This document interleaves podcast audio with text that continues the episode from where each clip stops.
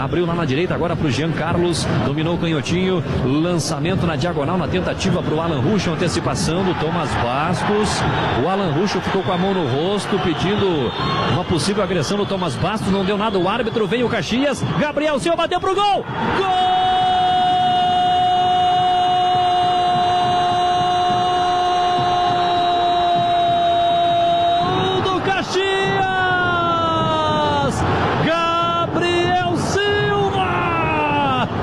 25 minutos. Está aberto o placar do Caju 288. Os jogadores do Juventude pedem uma falta do Thomas Bastos no Alan Ruschel. Ficou caído com a mão no rosto. O Caxias seguiu o jogo. Jean-Pierre Lima não marcou. E o Gabriel Silva recebeu, invadiu, mandou forte no alto. O Caxias está abrindo o placar. 25 minutos. Gol do Caxias. Está aberto o placar do Caju. Conta Thiago Nunes.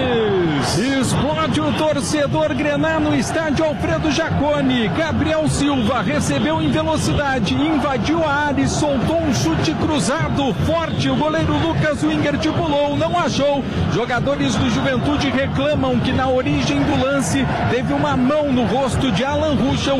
O árbitro mandou seguir e na sequência deu o gol. É gol do Caxias que larga na frente. 1 a 0 pro Grená em pleno Alfredo Jacone. E era tudo que o Caxias queria: velocidade e espaço para contra-atacar.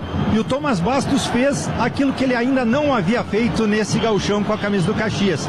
Um passe milimétrico para o Gabriel Silva, que bateu firme, sem chances para o Lucas Wingert.